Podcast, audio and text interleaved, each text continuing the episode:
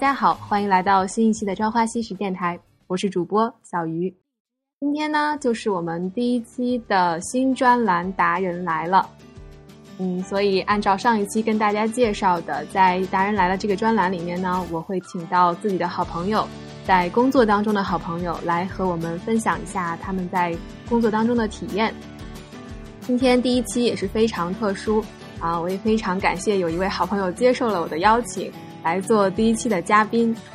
呃，所以呢，在这里先让嘉宾跟大家打个招呼吧。嗨，大家好，我叫徐一凯。好，我们的嘉宾呢是徐一凯，你就不能介绍点别的吗？除了什么年那个年龄啊、血型啊、星座啊什么的。呃，今年我是八九年的，所以今年二十七吧，应该是。呃，青岛人，血型是 O 型，然后星座。星座这大家猜一下吧，猜对了可以有奖的。哎，我们嘉宾放话了哈，要给大家发奖。有没有看出来我们嘉宾非常的实诚，让介绍啥就介绍啥？好，嗯，非常感谢你抽出时间来做我的第一期嘉宾，然后来聊一聊你的工作。嗯，我先跟大家说一下我是怎么和徐一凯认识的吧。我们是我们第一次见面应该是军训的时候，大学军训的时候吧。对，军训的时候。对，零八年的时候，我们两个呢都是青岛的中国海洋大学，嗯，海洋生命学院的学生，我差点忘了我们学院名字，好罪过。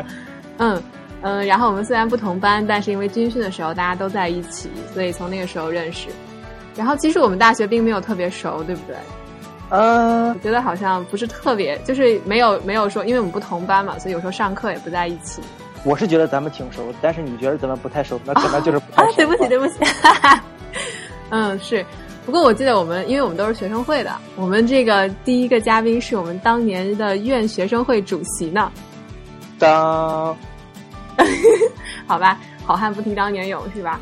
不过后来我们两个有一起去考托福，是吧？一块儿去潍坊考托福。对，呃，我是考了两次，咱们是第二次一起去的吗？还是？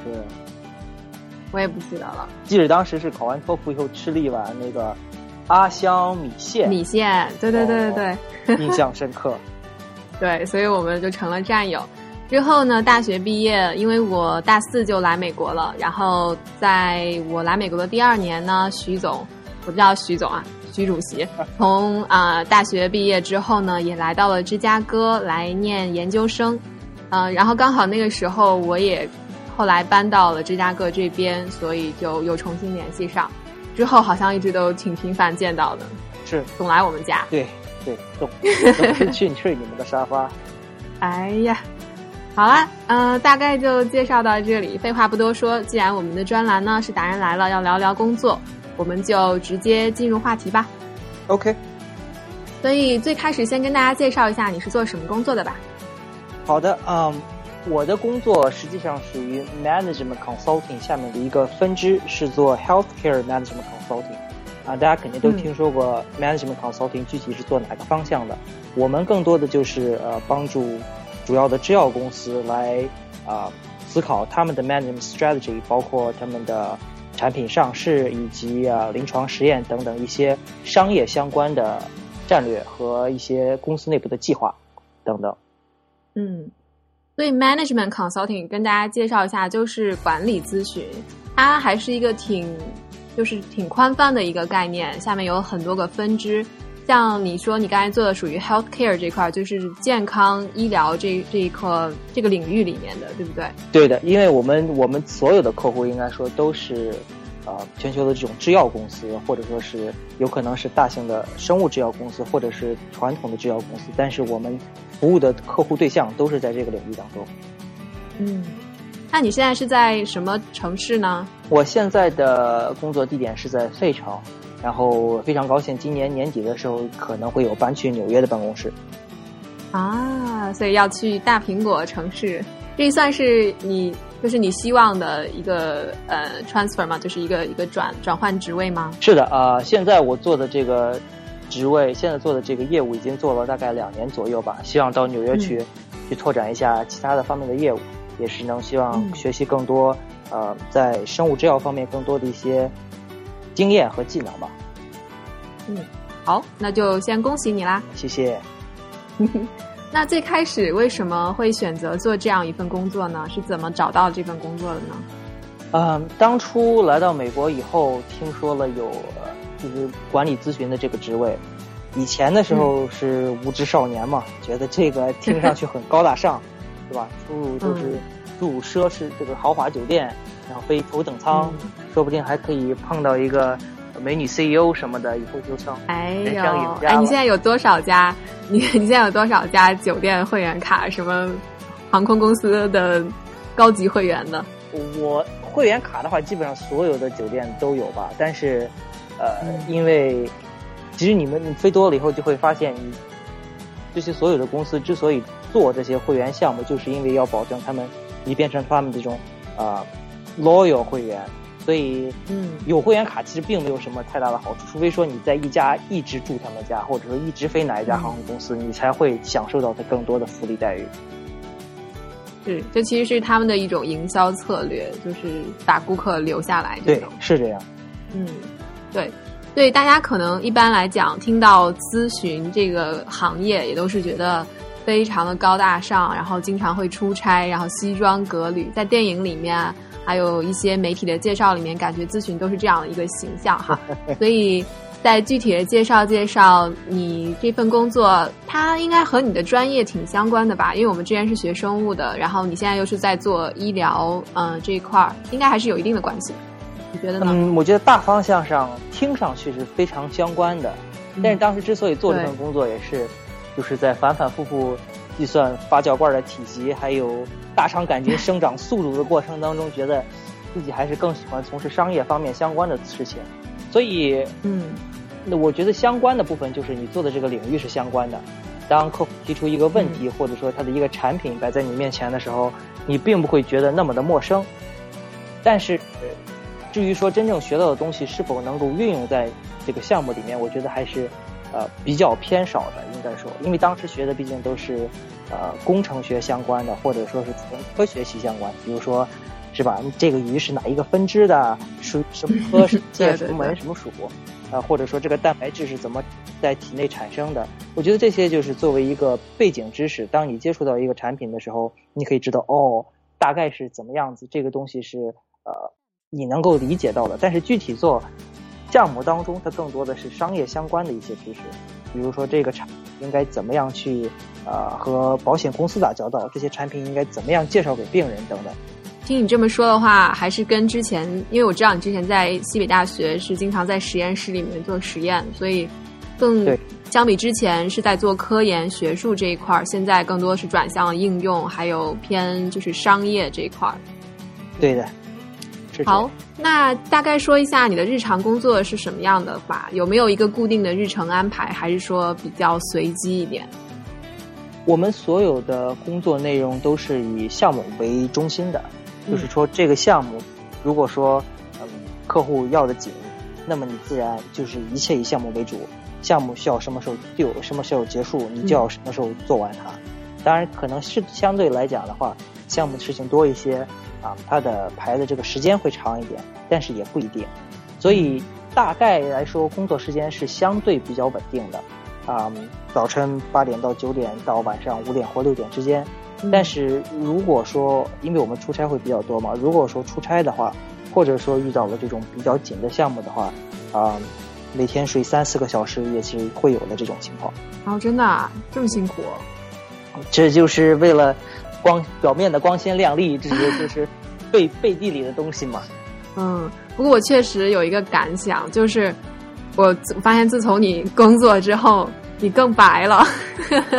因为大家可能不知道，我们的嘉宾习主席呢，是一个本来就非常白嫩的一个男生。喂喂，然后这个好像和主题没太关系吧？这夸你夸你，顺便顺便夸一下。然后我想体现出，真的是做咨询应该还蛮辛苦的，因为。自从他工作之后，不仅瘦了一些，并且还更加白了。可能就是因为经常就是出差啊，然后就经常你可能你是不是大概就比如说下了飞机就去客户那里，然后就办完工作就直接上飞机这种，会有时间利用出差的机会玩一玩什么的吗？呃，严格来讲是没有的，但是有的时候公司的政策比较好，就是你比如说在你的这个会议或者呃去客户之前的话，你可以请一两天的假。你比如说你提前到那个地方去，这个你就可以自己自由的活动一两天。但是这两天的话就属于你自己的假期，所以这个是相对来说比较自由的地方。但严格来讲，就是如果说上午十点的会议的话，那么你的飞机就应该是早晨八点降落到那。呃，晚上如果说三点开完会的话，你就应该登上五点左右的飞机回来。哦，哦，那还是挺严格的。不过还好你们公司就稍微会有一点，就是 flexible 比较弹性的一点。是这样，嗯，是这样。所以那工作当中，包括你出差的时候，或者在公司，都和什么样的人或者是客户打交道呢？嗯，平常的工作的话，主要是有三，我觉得是三种人吧。啊，一种是客户。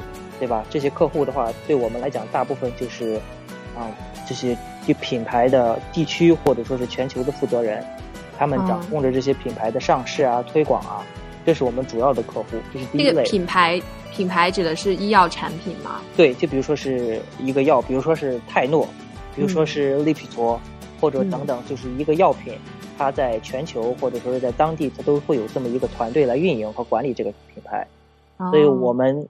这个品牌的负责人一般会是我们主要的客户。OK，明白。这是第一类人。第二类人呢，就是我们团队的内部，对吧？团队内部的话，就是包括啊你自己平常的同事啊，你头上的经理，然后还有上面的大老板。嗯。一般情况下，这是在你团队内部的人员构成。第三类呢，就是因为我们做的是和医药行业非常相关的，那么医药行业它很大一部分是它的消费者。消费者的话，包括了其中的保险公司的人员，包括医生啊，包括有时候一些病人，这是第三类我们经常会接触到的人。哦，所以听起来还是挺多样化的。那你们一般如果是团队合作的话，一个项目大概会有多少人参与进来？项目最小的时候一般会是两个人，就是直接是大老板，然后就是我们下面干活的。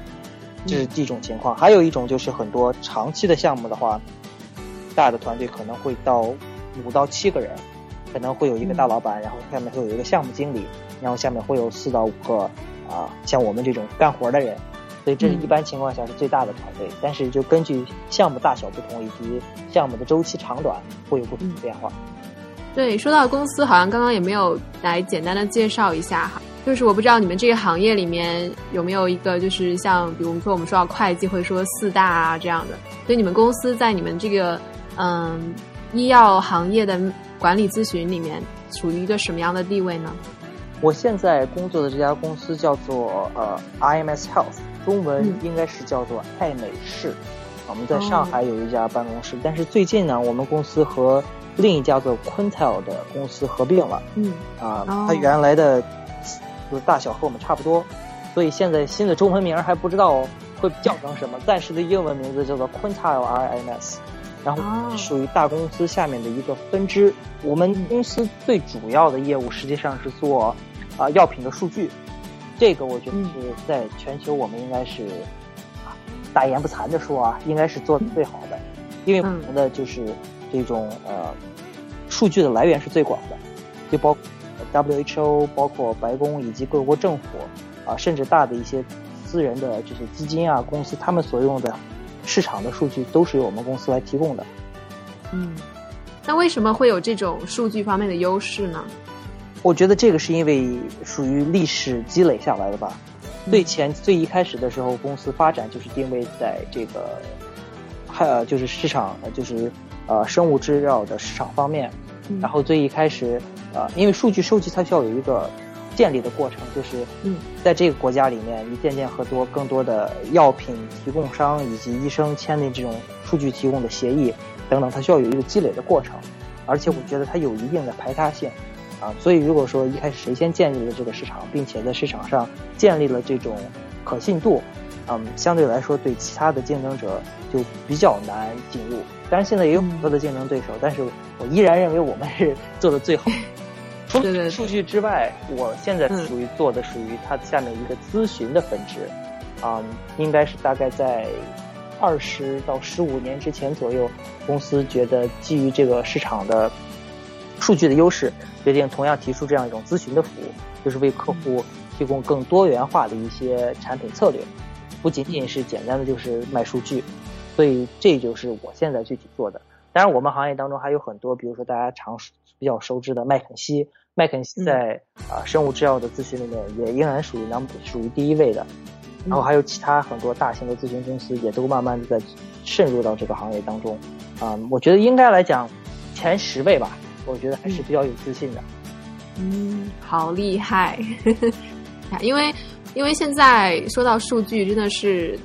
每一个行业都在做的一件事情，掌握信息就掌握了很多的资源，尤其是以这种市场为导向的行业更是如此。对，所以在这个在这个公司当中的环境和文化应该是怎是怎样的呢？你觉得？嗯，由于我自己处在只是这个咨询组里面，所以我只能说说这个咨询组里面的一些经验，因为其他对公司数据方面的其他的人员然后接触的并不是特别多。我觉得在咨询行业里面，大家都是差不太多的，都是一种，啊，怎么说呢？一种文一一种文化，就是我的感觉就是没有最好，只有更好。就是只要你能够有多大的能力，你就可以发多大的光。你有会永远公司的，我觉得一种文化就是更多的鼓励啊年轻人去承担更多的责任吧。就是你如果说能够做这个东西。哪怕你是一个最一开始最最呃入门级的分析员，老板也会可以委以重任。有的很多就是第一年我们开始就领导自己的项目等等，所以我觉得你如果说喜欢这种啊承担责任，你就喜欢去施展这种领导力，并且呃很具有喜欢提出这种创造力的解决问题的方案的话，我觉得这是一个比较适合的环境。好的，那。关于你所在的这个职位，就是咨询的这个岗位来说，它未来的发展前景是怎样的？有没有一个比较固定的，啊，或者说既定的这样一个升职的晋升空间呢？在咨询里面，呃，它的晋升的道路应该是比较明确的，但是有的人可以晋升的很快，有的人可以晋升的很慢，这就取决于很多东西，对吧？这就像跟大家说的，啊，因为举个例子来说，我们公司它有一个这种评价系统。我们是每一个项目，每一个人要对团队里所有的人进行评价，无论你是大老板还是低级的，就是入门级的分析员。然后里面呢，就是三是叫做达到预期标准。然后它里面就会说，你会觉得以前的时候感觉在学校的时候啊，我好好学习，认真听讲，这些会得到老师或者教授的表扬。但是在公司里面你会发现，你既然别人给你的这个薪水，对吧？他就是期望你达到这个，就是你达到这个是理所应当的。所以说，嗯，这只是一个中间值，对，三是中间，对，所以你是一个中间值，就是你做好你的本职工作是理所应当的。那么你希望再进一步晋升，你就需要超出别人对你的期望，你就要承担更多的责任，或者说是付出更多的心思，提出一些更多的想法。是对，说到这个，你刚才说这还挺有意思的，因为刚好我们专业也是会学到跟这个算是绩效考核这这一块的内容，然后就会提到说你会去来评价啊你的上级、你的同事或者是你的下级，就等于说我们我们管这个叫三六零啊反馈机制，就是每个人都会被另其他所有人来评这样子。嗯，然后你刚才也提到说，确实是如果三就是。它作为一个中间值的话，仅仅是说你达到了我们固定的一个要求。对，如果你还如果你想要拿到比三更高的分数，你就要做到工作要求以外的东西。是这样的，是这样。这我觉得就是从上学到工作以后有一个思想上的转变，就是以前好像是真的说家长说的是，好像是家长和老师在求着你学似的。实际上这儿拿了别人的钱，你就理所应当的做好工作。嗯，那总体来说，关于这份工作，你最喜欢的地方有哪些？嗯，我觉得最喜欢的，我自己来说有两个吧。第一个就是可以到处飞，可以到处玩啊。这个，嗯，今年我是 啊，美国以外的地方大概去了五六个左右，所以还是比较有意思的，就是可以对对对，我也想说，我经常看到你就是发各种朋友圈啊、Instagram 啊，真的是。啊，各种工作的美 工作的一个福利吧。然后啊，对你都去了哪些地方了？现在就是除了美国之外的地方。今年是去了东京，去了巴塞罗那，然后上个月去了伦敦，然后还有三藩。哦，三美国美国剩下的就是美国之内的三藩、波士顿等等。对，都是好地方，有没有？全是大城市。因为我们因为出差，很多时候都去的是呃这种医学会议，所以这些会议有时候他就会选择大城市里面。因为你们出经常出去学术会议的话，也会发现这些城这些会议一般都会设在大城市里面，不会设在一些一些一些一些就是穷乡僻壤。对，不然谁去啊？是这样。那就是这最好的地方，就是可以顺便去见一见不同的风景，然后感受一下不同的国度啊、文化啊这些的。虽然也是在工作，但是还可以忙里偷闲，体会一下。这个算是一个额外的福利吧。我觉得最喜欢这份工作，应该是说它工作的内容和性质。就是大家可能如果说是学理工科做过实验的话，你会知道。就是你做一个实验是为了解决一个问题，然后无非你解决问题的方法是通过做实验来收集数据或者观察现象。嗯，在商业当中，我觉得在咨询里面的话，核心的这种方法就是一样的，就是你会接触到一个全新的问题，然后你的任务就是弄清楚这个问题，它是在一个什么样的环境当中，它是由什么问题引起的，应该去怎么解决它。我觉得这个过程，这种学习和到最后。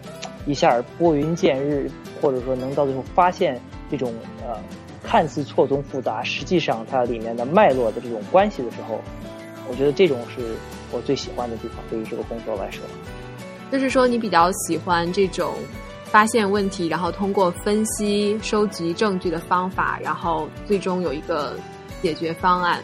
你是更享受这个解决问题的过程呢，还是说你你喜欢那种？因为解决了问题，然后感觉到帮助了别人，这种带来的成就感，我觉得都有吧。就是嗯，在过程当中的话，你会不断一开始的时候肯定会有非常非常多的信息收集到你这里来，然后你需要把它整理、分纳、呃，整理、归纳、分类等等。这个过程当中，你会发现，哎，原来是一大片，现在非常有条理化的各自讲各自的故事。我觉得这个过程是我非常啊非常享受的。嗯，就像拼拼图一样，是吗？是这样，是这样。那么到最后，西装革履的站在客户面前，然后给他们讲这个故事，我来告诉你这个事情是这样的。当然，这个过程也是很享受的。嗯。所以，大部分时间，你觉得你们提供的这个解决方案或者是这个提案，嗯，客户的反应一般通常是怎么样的呢？有没有遇到过会比较呃比较难 比较难对付的客户这种？当然会有。呃，有的时候我们的客户是相对来说，不能说无知吧，就是他对这个产品或者对这个市场的了解是相对来说比较浅的。嗯，所以有时候我们提供他的信息，他都会感觉哇，非常的呃印象深刻。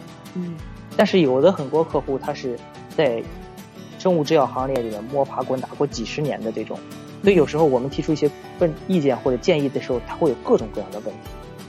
然后这些的时候，我们可能就会要需要重新再做更多的研究来解决。哦，是不是这个地方我们没有考虑过？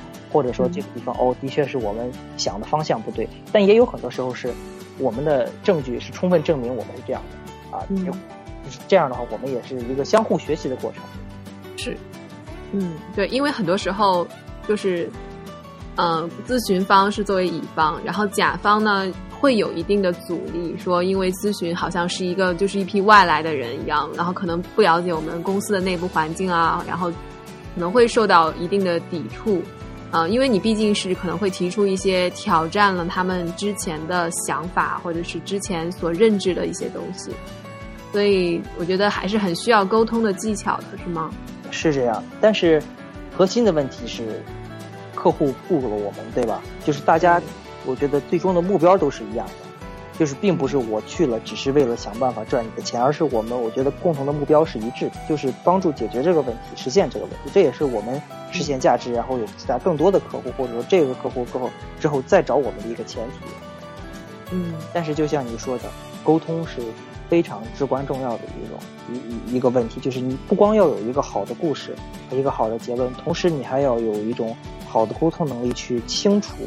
简洁的把你的问题和答案解解释清楚，并且能用一种让人信服和容易接受的方式来表达你自己到最后的这种解决方案，这才能实现就是我们最后这种解决方案利利益的最大化吧。有可能是一个好的方案，那么同样这是一个好的方案，是不是它只有被实施了以后，它才能实现它的价值？要不然永远只是停留在一个 PPT 文档上。那说到说完了喜欢的方面，有没有哪些关于这份工作你觉得最不喜欢的地方，或者说不太满意的地方？嗯，我觉得一说到不喜欢，或者说是有一些差强人意的地方，我觉得这个就是咨询业一个通常很常见的现象。就像刚才说的，你提出了意见，客户是否能够去按照你的意见去做，这是两个，这是两回事儿。很多时候，客户可能觉得，哎，你这个意见也不错，但是他可能有其他各种各样其他的问题影响他，并不能够实施这个，或者说是他用了你部分的建议，啊，整合到他自己原来的计划当中，这都是有可能。嗯。但是因为咨询更多的是就是这种空降式的嘛，进去我们解决问题，解决完问题以后就撤了，我们并不参与到具体的过过程这个实施当中，所以有时候你会觉得啊，我这个问题做出来了。然后它到最后的结果是怎样的？很多时候我们是看不到的，所以不会不会去有就是跟进这个项目嘛？不会再有事后的这个有点类似于售后的这一块吗？不会吗？嗯，咨询来说的话很少。我知道大的咨询公司像麦肯锡，他们现在已经做了这种，嗯，就相当于是实施的团队。对，就是我给你完了，我给你解决完问题之后，我们同时还如果说你希望有的话。我们可以再派一个团队过去，继续跟进，就是帮你一步一步的把这个问题给实施解决。嗯，但是像我们公司现在大部分情况呢，就咨询而言，还是以提供呃问题解决方案为主，具体的实施主要还是以客户自己来实现。OK，明白了。那在工作当中，就你现在在这个工作上已经有大概多久了？两年多？两年整？两年整？有没有哪一件让你觉得最有成就感的？嗯，我觉得并没有哪一件具体的事吧。嗯，最主要的还是，啊，对自己这个行业和这份工作，我觉得一种认同。就是，你是我们实际上做的就是帮助客户将真正有效、真正好的药推广到更多的地方去，让更多的病人或者医生能够更方便的接触到这些药。就是作为一个我们的。行业目标或者说是价值准则来讲，我觉得在这个行业当中，这就是一种啊，让自己感觉好像是在啊，怎么说呢？自己的感觉自己可能是做的很小的一点事情，但是也是在改善这个环境，或者说是让这个世界更好的这样一个过程当中吧。我觉得这个是更激励自己前进的一个东西。嗯，是。因为说到这个关于工作的特质啊，或者是工作的一种一某一个方面来说，其中有一块儿对大家有些人可能会比较看重的，就是你做的事情有没有让你觉得有意义，就是你到底有没有在做一些很实质性的东西，你有没有看到它真的是起作用的？可能咨询这份工作给你带来的更多的就是这一种成就感。我觉得是这样的，但是尽管这种。这种实际的结果看起来也不是那么的直接，很多时候也只能是通过自我安慰来不断的、不断的、不断的安慰自己吧。算是，还是还是会有会有意义的，对吧？我觉得一般，因为如果我是站在客户的方方面来讲，就是假如说平常我们比如说有一个什么事情想要去咨询某一个专家，然后你投入了进去，你费尽了心思去找合适的人选。然后，并且你也投入了让他们来做这个工作，所以你本身就会很重视这件事情，不会说啊，我听一听，我好不容易找来这个专家的意见，然后我就放放在一边去了，不会不会去考虑这种。所以我觉得应该还是会有一定的嗯实际性的作用。是这样的。嗯。好，那如果说现在假如说有其他人听到了这里，觉得这份工作很有意思。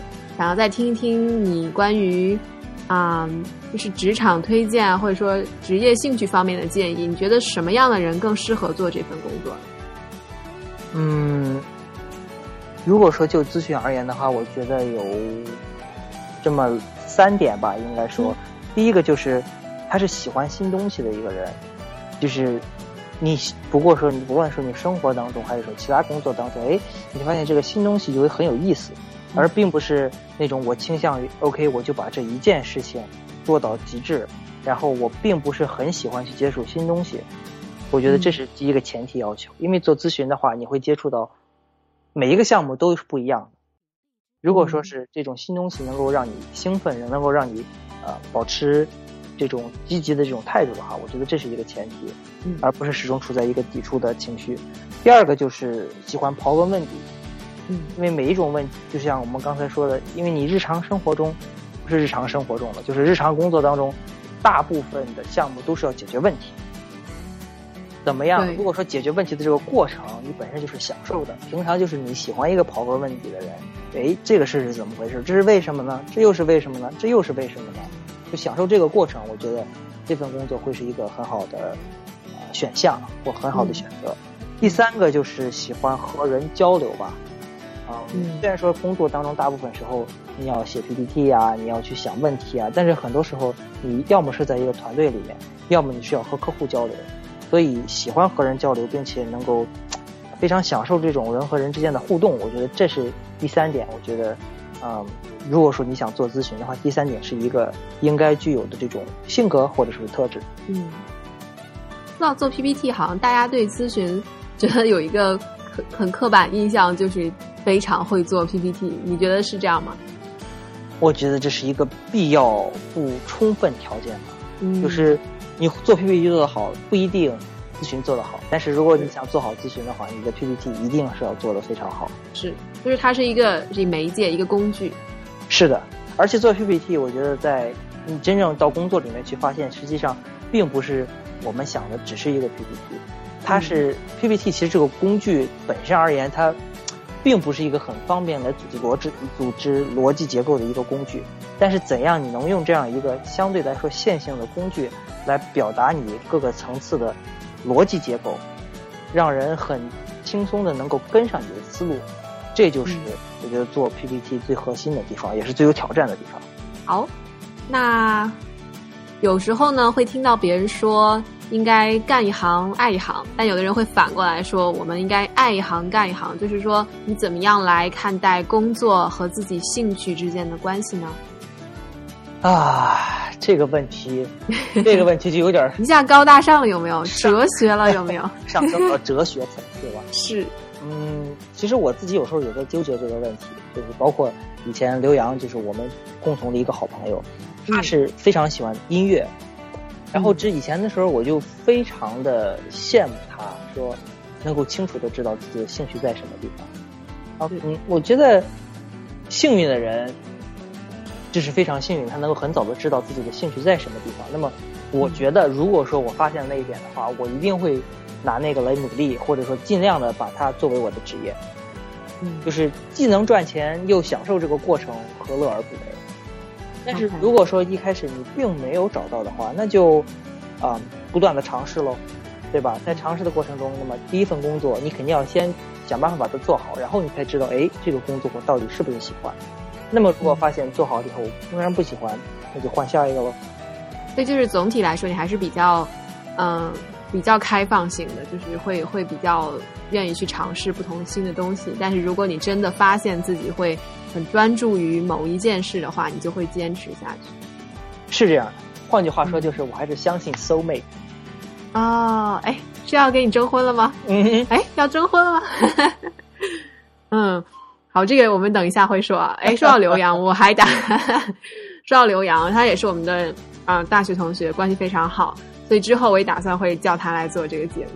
好啊，好啊，嗯，好，大家可以期待一下，非常非常有趣的一个人。好，那现在我们录了差不多三十五分钟，最后一个问题，嗯。刚刚说了很多工作的事情哈，工作之余你都喜欢做些什么事呢？说一件自己最喜欢的事情吧。我觉得就是到处出去玩吧，去各种各样的地方，然后会碰到各种各样的人，啊，有机会就出去跑跑喽。嗯，所以你说的是就是比如说自驾啊，或者是在美国就是是有去特定的著名的景点类的呀，还是就是比较嗯随意一点？嗯。不光是美国吧，就是嗯想去的地方，世界上有那么多好地方，还有好多没有去呢。嗯，那你真的很适合做咨询啊！就出差对你来说一点都不会觉得很累，反倒是还挺享受的哈。是这样。好，那你下次再来芝加哥的时候再跟我们说哈。好的，请把沙发准备好。对，说，因为我们总是在，其实徐总自从离开西北大学，西北大学在芝加哥毕业之后去了费城，我们以为很少会再见到他了，结果没想到真的是 总是见到你，怎么总是你？怎么总是我？是啊。好，那关于工作，你还有什么其他想要跟大家分享的吗？呃，如果说想知道更多的关于我的工作，或者说怎么进入呃生物医疗的咨询行业的话，啊，那就请我吃饭吧。哦，怎么联系到你嘞？就可以私信主播啦。好，好，好，对，如果大家想嗯、单独的和我们徐总聊一聊，或者是想更多的了解一下这个他所在的呃医药行业管理咨询方面的信息的话，可以私信我或者是微信告诉我，然后会把你们两个 connect 起来。谢谢大家。好好，嗯，谢谢你哈。然后最后呢，嗯，也就是我之前提到的，我不会再跟大家推荐歌，因为这期有嘉宾来做这件事情。所以你今天要给大家推荐一首什么歌？呃，我给大家推荐的是 TFBOY 的左手右手一个慢动作。拜拜，拜拜，挂了啊，挂了。我呃，我给大家推荐的是李宗盛在二零一三年出的一首单曲，叫做《山丘》。呃，相信很多人也都听说、听过这首歌。当时是、嗯非常有名。对，当时是他来纽约开演唱会的时候，现场听了，还是感觉非常感动。思来想去，觉得还是把这首歌推荐给大家，最能代表我的真实想法吧。所以你真实想法就是你自己内心是一个苍老大叔吗？哎呀，这件事情，有 有想具体了解的人就请我吃饭嘛，不要在这里说了啦。哦啊、我我们以后我觉得我可以新开一个专栏，就是那种就是什么玫瑰之约啊、非诚勿扰。这真的是要变成征婚节目了。嗯，是好。如果大家想了解这方面，也可以私信告诉我。好好好，那今天时间也不早了，我们是大晚上，然后打着 Skype 电话，然后来录音。之前还因为技术的问题搞了半天，才弄清楚怎么样能够完成这个远程的电台录制。所以非常的感谢我们第一期的嘉宾徐一凯徐总来呃，抽出这个时间，尤其是提供了，我觉得讲的非常的好，让我对你的工作也多了一些了解。我相信对那些嗯、对咨询有兴趣的人啊、或是对美国的工作很很普遍的有兴趣的人，都会受到帮助的。谢谢。好，那我们就在这里给大家带来一首李宗盛的《山》，怎么说，李宗盛的，突然觉得这人名字好奇怪。李宗盛的左手右手一个慢动作。你给大家唱一遍吧。算了，算了，大家还是听去听原唱吧。嗯，好好好，我们在一首李宗盛大叔的《山丘》当中结束今天的节目，大家拜拜。拜拜。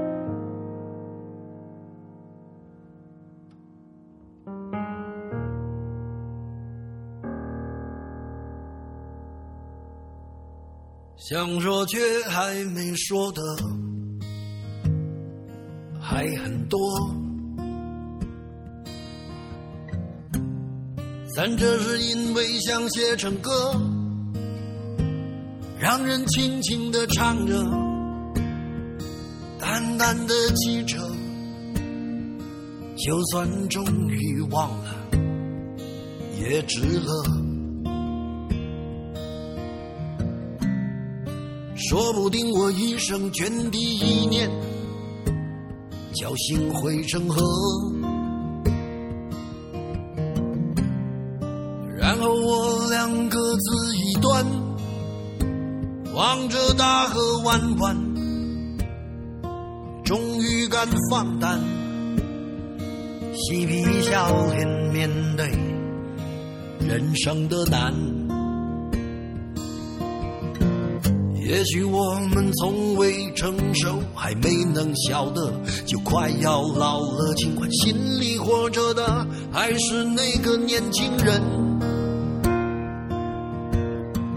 因为不安而频频回首，无知的索求，羞耻与求救，不知疲倦的翻越每一个山丘，越过山丘。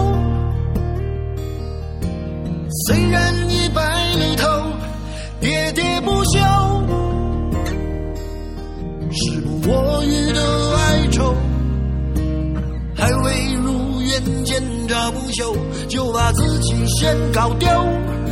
越过山丘，